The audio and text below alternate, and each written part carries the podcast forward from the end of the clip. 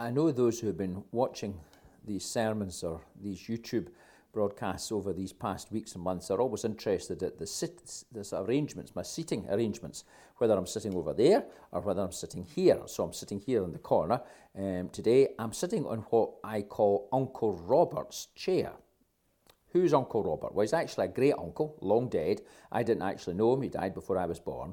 But he was a minister member, Robert Moffat Gillon. He was minister for 33 years of Bruntsfield United Free Church, then Bruntsfield Parish Church in Edinburgh. That church building is still used for worship. It's the centre of a very lively and active congregation, Bruntsfield Evangelical Church. Um, and Robert Moffat Gillon, my great uncle, um, was one of those well known ministers of his day, long forgotten about now, but he was one of those well known ministers of the day. And he was very active, not only within the life of his own church and congregation, but he, along with other ministers, very active in defending the rights of the church as being separate from the powers and authorities of the state. Back in his day, into the after the war, into the early 50s, there was a whole debate about bringing bishops into the church, and he, along with others, saw this as a major attack against the principles of the Reformation. The church is a, has a separate spiritual entity, a spiritual authority. It's accountable to Jesus Christ, King of Kings and Lord of Lords, head of the church and the civil power shouldn't intervene or have any influence over the affairs of the church, the internal workings of the church, whether that be through the appointment of bishops or through the acts of parliament.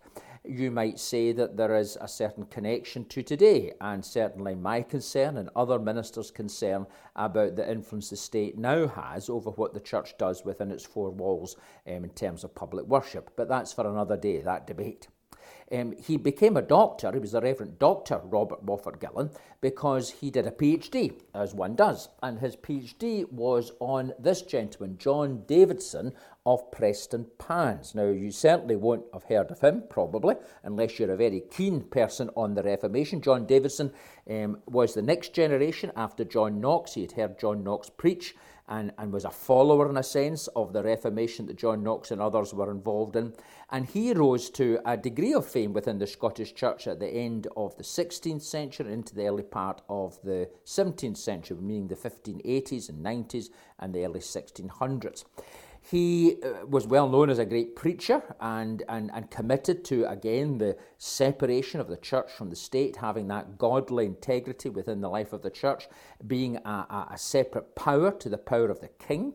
And because of that, on a number of occasions, he, um, he and others fell into, how would you say it, somewhat um, disagreement with the king, king, with James VI, or James I of Great Britain and of um, Ireland. And the reason he did that was because he challenged the king. He believed it was vital that the king, along with everyone else, should hear the gospel. Indeed, the Presbytery of Edinburgh, carrying out its presbytery visitation of congregations, also demanded the right to visit the king in Holyrood Palace and to question him about his spirituality. And as a result of that, um, John Davidson of Prestonpans was invited to preach before the king. And in his sermon, based on Matthew 4, verse 16 and 17, where we hear of Jesus calling people to repent, is the beginning of the public ministry of Jesus. And as he begins that public ministry of Jesus, he says that the kingdom of God is at hand. From that time on, Jesus began to preach, Repent, for the kingdom of heaven has come, Matthew 4, verse 17. And preaching a sermon before King James, um, after rebuking him for his um, godly, ungodly rather, language, his swearing, and for not keeping the Sabbath, and for various other moral sins, he preached that text before the king, telling him, first of all, that he, along with everybody else, was a miserable in a miserable, blind estate, and that all of humanity by nature was without Christ. He then went on to point towards the comfortable light of salvation in Christ. He then invoked the king and called upon the king, like all men and women, to receive Christ's light by faith, wrought by the Holy Spirit in the preaching of the gospel. And lastly, he called the king, along with all believers, to walk in that light of Christ so that we may glorify him, the one who has translated us out of darkness into his wonderful light. The result of that sermon was that John Davidson ended up in Edinburgh Castle in the jail. And he then went back to Preston Prestonpans, where he was under house arrest when he died. His ministry, his gospel proclamation, didn't receive a very warm response. But he, along with many, were convinced that those in power, those in influence, those who had authority, those who were the movers and shakers of the time, should hear the gospel and should be presented with the claims of Christ. And that's always been the case. The story we're reading this morning from the book of Acts is all about somebody who was a mover and shaker, somebody who had authority, somebody who, in, as far as the civil powers were concerned, had a degree of, of significance. And yet, he too, this Ethiopian eunuch, we're told, needed to hear the gospel and to repent and to believe. Let's read together from Acts chapter 8, Acts chapter 8, and reading from verse 26. Now, an angel of the Lord said to Philip, Go south to the road, the desert road that goes down from Jerusalem to Gaza. So he started out, and on his way he met an Ethiopian eunuch, an important official in charge of all the treasury of Kandake, which means Queen of the Ethiopians. This man had gone to Jerusalem to worship, and on his way home was sitting in his chariot reading the book of Isaiah the prophet. The Spirit told Philip, Go to that chariot and stay near it. Then Philip ran up to the chariot and heard the man reading Isaiah the prophet. Do you understand what you're reading? Philip asked. How can I, he said, unless someone explains it to me? So he invited Philip to come up and sit with him. This is the passage of Scripture the eunuch was reading. He was led like a sheep to the slaughter, and as a lamb before its shearer is silent, so he did not open his mouth. In his humiliation he was deprived of justice. Who can speak of his descendants? For his life was taken from the earth. The eunuch asked Philip, Tell me, please, who is the prophet talking about, himself or someone else? Then Philip began with that very passage of Scripture and told him the good news about Jesus. As they travelled along the road, they came to some water, and the eunuch said, Look, here is water. What can stand in the way of my being baptized? And he gave orders to stop the chariot. Then both Philip and the eunuch went down into the water, and Philip baptized him. When they came up out of the water, the Spirit of the Lord suddenly took Philip away, and the eunuch did not see him again, but went on his way rejoicing. Philip, however, appeared at Azotus and travelled about preaching the gospel in all the towns until he reached Caesarea. Amen. And this is the word of the Lord. Thanks be to God. Bringing God's word to those who have influence. That certainly was the story here. But it was bringing God's word in the power and in the authority and the direction of the Spirit commentators of the time speaking about John Davidson of Prestonpans said he was a man anointed with the Spirit of God and authoritative in what he said. And so was Philip. Here's someone, Philip, the evangelist, someone who is open to the Spirit of God. We know this because very simply the story tells us an angel of the Lord comes to Philip, goes south to the road, to the desert road that goes down from Jerusalem to Gaza. So he started out and went. He was obedient. He was sensitive to the Spirit of God. He was open to God's leading and prompting in his life. Now, of course, it's vital for us to understand that above everything else, the evangelism that the church is called to undertake, our own personal witness, uh, our call to confront society, to the rulers of society, to those in authority, with the claims of Christ and the claims of Christ's kingdom, the heaven of the, the kingdom of heaven is at hand. To do that, to, to do that effectively, to do that confidently, to do that in a fruitful way, will involve and must depend upon the Spirit of God. That goes without saying. It goes without saying because, of course, that's why the Spirit of God has been given to us. These verses I've mentioned many times before from John chapter 16, where the disciples are generally, understandably, concerned about this idea of Jesus going away. And listen to what he says. John chapter 16 and verse 7. But very truly, Jesus says, I tell you, it's for your good that I'm going away. Unless I go away, the advocate will not come to you. But if I go, I will send him to you. When he comes, he will prove the world to be in the wrong about sin and righteousness and judgment. About sin, because people do not believe in me, about righteousness because I'm going to the Father where you can see me no longer, and about judgment because the prince of the world now stands condemned. I have much more to say to you, more than you can now bear. But when he, the Spirit of truth, comes, he will guide you into all the truth. He will not speak on his own, he will speak only what he hears, and he will tell you what is yet to come. He will glorify me because it is from me that he will receive what he will make known to you. And so Jesus makes it abundantly clear that the Spirit of God is vital to make Jesus, to make him known, to reveal him, and to apply that to lives and living, convicting the world and convicting men and women of their sin, convincing them of who Jesus, the righteous one, is, and bringing them to faith and belief and trust. The Spirit of God is vital in the church's ministry, evangelism or whatever else. And Philip is someone who's an evangelist, yes, because he's open to the prompting and leading of the Spirit and has confidence in the good news about Jesus. We see that as we read on in the story. He meets on the way this Ethiopian eunuch. That in itself is quite significant. And um, first of all, here is someone who is well to do. He's got a chariot, we're told, and he's an important official in charge of all the treasure of the Queen of the Ethiopians. He has obviously got wealth because he's got a scripture, he's got um, he's got a book with him in a sense. Um, not a book that we understand it, but he has obviously um, um books of material that he can read. Um, on his way, we're told he's reading the book of Isaiah the prophet. He no doubt has servants and others attending, the people driving the chariot, and the horses, and everything else. He's sitting in the back seat, um, in a sense, relaxing. Um, we're told that he was a worshipper of God. He had gone up to Jerusalem to worship God. And so here is a non Jew who has a faith in Yahweh, Jehovah, the living God, the only true God.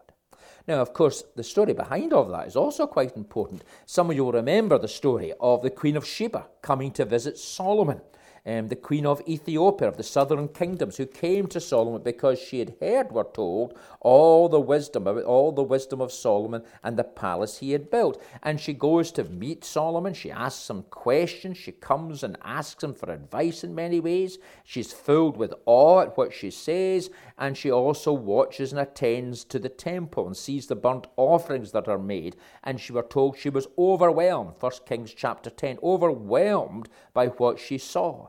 And at the very end, after she gives thanks to Solomon for his wisdom and grace, she says this 1 Kings 10, verse 9 Praise be to the Lord your God, who has delighted in you and placed you on the throne of Israel. Because of the Lord's eternal love for Israel, he has made you king to maintain justice and righteousness.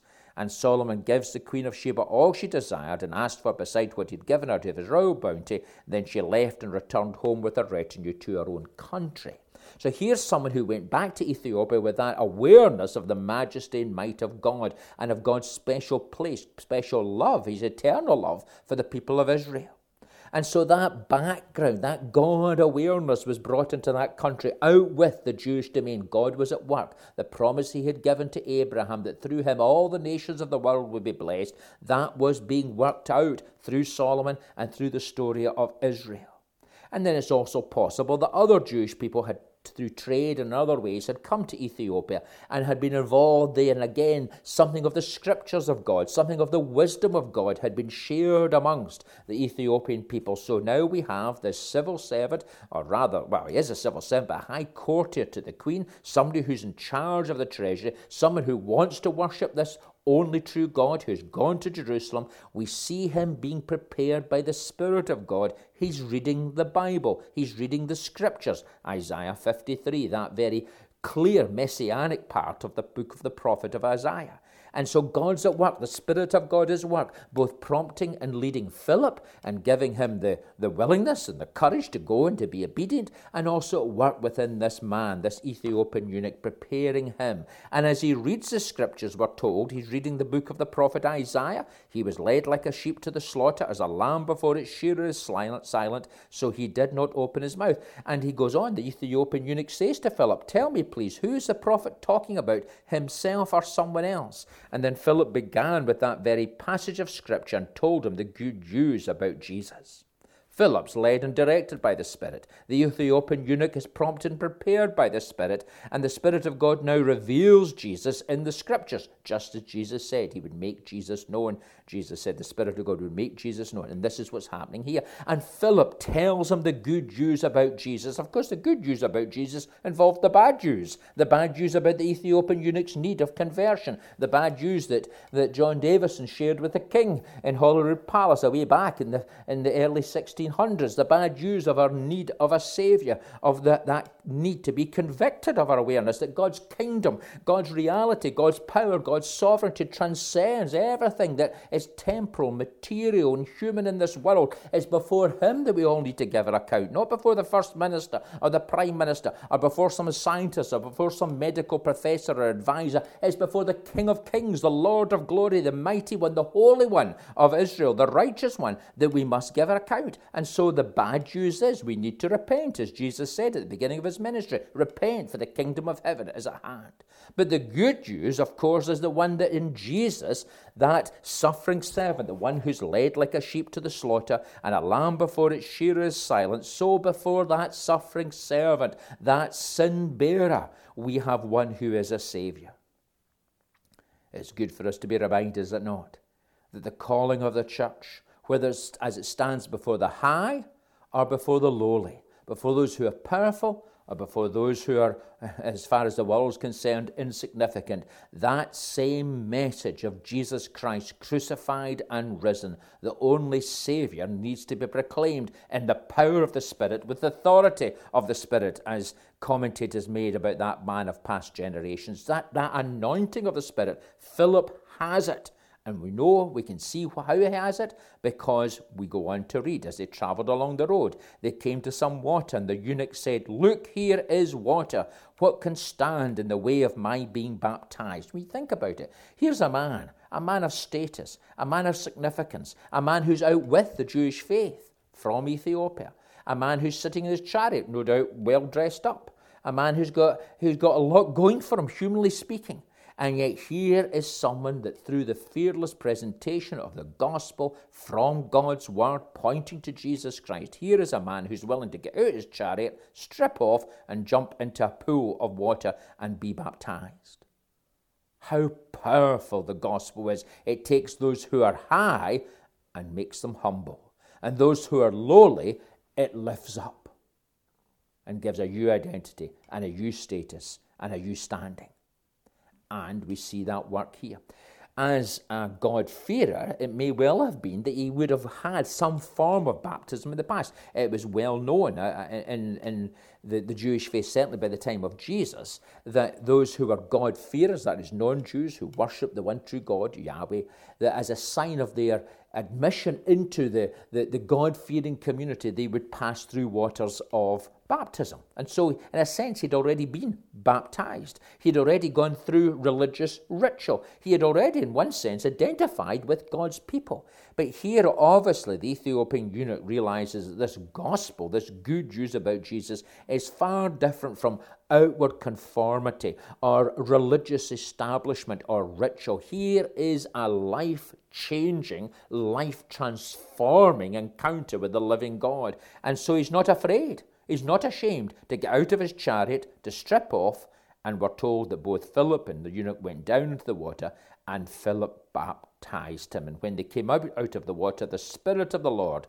came upon Philip and took him away. But the eunuch, although he didn't see him again, went on his way rejoicing. God's work in God's way, bringing forth the results that God looks for. Life's changed and transformed by the power of the gospel. And of course, the Ethiopian goes home. He doesn't see Philip again, we're told. And the church in Ethiopia today, especially the traditional church, the Coptic church in Ethiopia, would draw its line of lineage of faith right back to the Ethiopian eunuch, converted under Philip's ministry, and even before that to the Queen of Sheba, being overwhelmed as she sat in the temple and saw the glory of God revealed in the worship of the ancient Israelites. God preparing a people for himself, God fulfilling the promise he had given to Abraham that all the nations of the world would be blessed. God fulfilling the promise that he said through his son, Jesus Christ, that they were to go from Jerusalem and starting in Samaria and then to the very ends of the earth, they were to proclaim the good news of the kingdom. The kingdom which calls us to repent the kingdom which invites us into a living relationship with the living God. And the Spirit of God is at work through all of this. My friends, I hope our hearts are stirred as we read this story. Probably some of us are very familiar with it. Perhaps others of us are not. It's to be the first time we've heard this story. But it should stir our hearts in these days where the gospel still is the power of God to salvation to all who would believe. Now, of course, not all will believe. As I told you at the beginning, John Davidson paid for his proclamation of the gospel by going into jail, being put into prison, and then under house arrest back at Preston Prestonpans. Earlier on in his life, because of his fearless preaching, we're told that he had to have an armed guard to take him safely from the manse to the church at Liberton in, in Edinburgh, Liberton Kirk. Um, because he, he had challenged the powers and principalities of this world. My friends, today and in the days that lie ahead, it may well be very costly to proclaim the gospel. It is an offence to those who think they have it all. It's a stench to those who think they're safe in their own knowledge or wealth or power or understanding. It is bad news to those who are perishing. And so to be faithful to the gospel may well involve great trials and challenges, not just in past centuries, but in the days and years that lie ahead. And I strongly encourage you to reflect upon that. It was for the disciples, the apostles in the book of Acts, martyred for the faith. But, but, a very important but, it produces a fruit that lasts forever. To those who are being saved, Paul tells us, it's the aroma of life. To this Ethiopian eunuch, Going home, we're told, rejoicing. His life was never the same again. Can you imagine the impact that must have had, that encounter, even on the people who were his servants, those who had been driving the chariot, those who were attending to him? Imagine when he went back as a treasurer to the queen of the Ethiopians and shared with her and with the other courtiers about what God had done and how God had promised and fulfilled in Scripture the coming of the Messiah and the impact of that. The evangelism that came out of that a tremendous story of new beginnings, of lives changed, of a nation impacted with God, of an area of society, the influence of the powerful and those who were movers and shakers being impacted by the gospel. All of that is borne witness to by this incredible story in the book of Acts. We're going to pause there in our studies in the book of Acts the next couple of weeks, we're going to look at different themes. Sometime later, we will return to the story of Paul's conversion, the conversion of Saul. But let this final story for our present studies stir our hearts. The power of the gospel, anointed by the Spirit, having authority that comes alone from confidence in who God is. That was Philip. And the impact was amazing. That was true for John Davidson. And perhaps the impact wasn't so well seen, but here we are not 1595 or 1601, but four centuries later, still talking about him. What eye hath not seen, what ear cannot tell, what God has prepared and purposed for his people. With God, nothing is in vain. Let's pray together.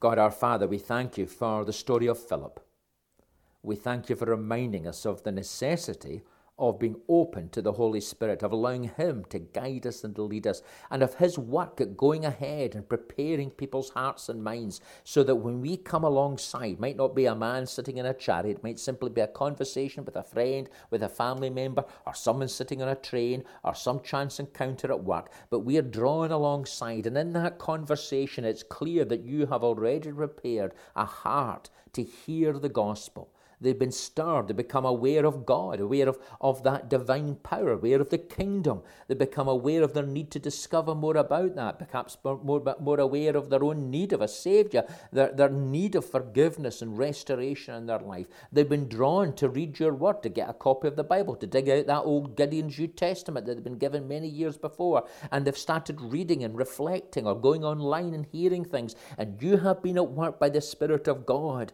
seeking and searching and drawing to yourself those whom you are saving, and you call us to come alongside, to bring a word in season, but above everything else, to point to Jesus Christ.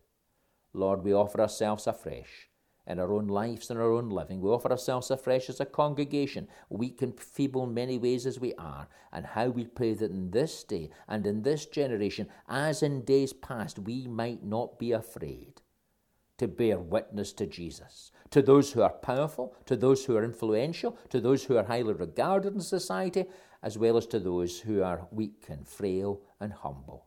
Give us courage, Lord, that we too may be evangelists for the King of Kings and Lord of Lords, in whose name we pray. Amen.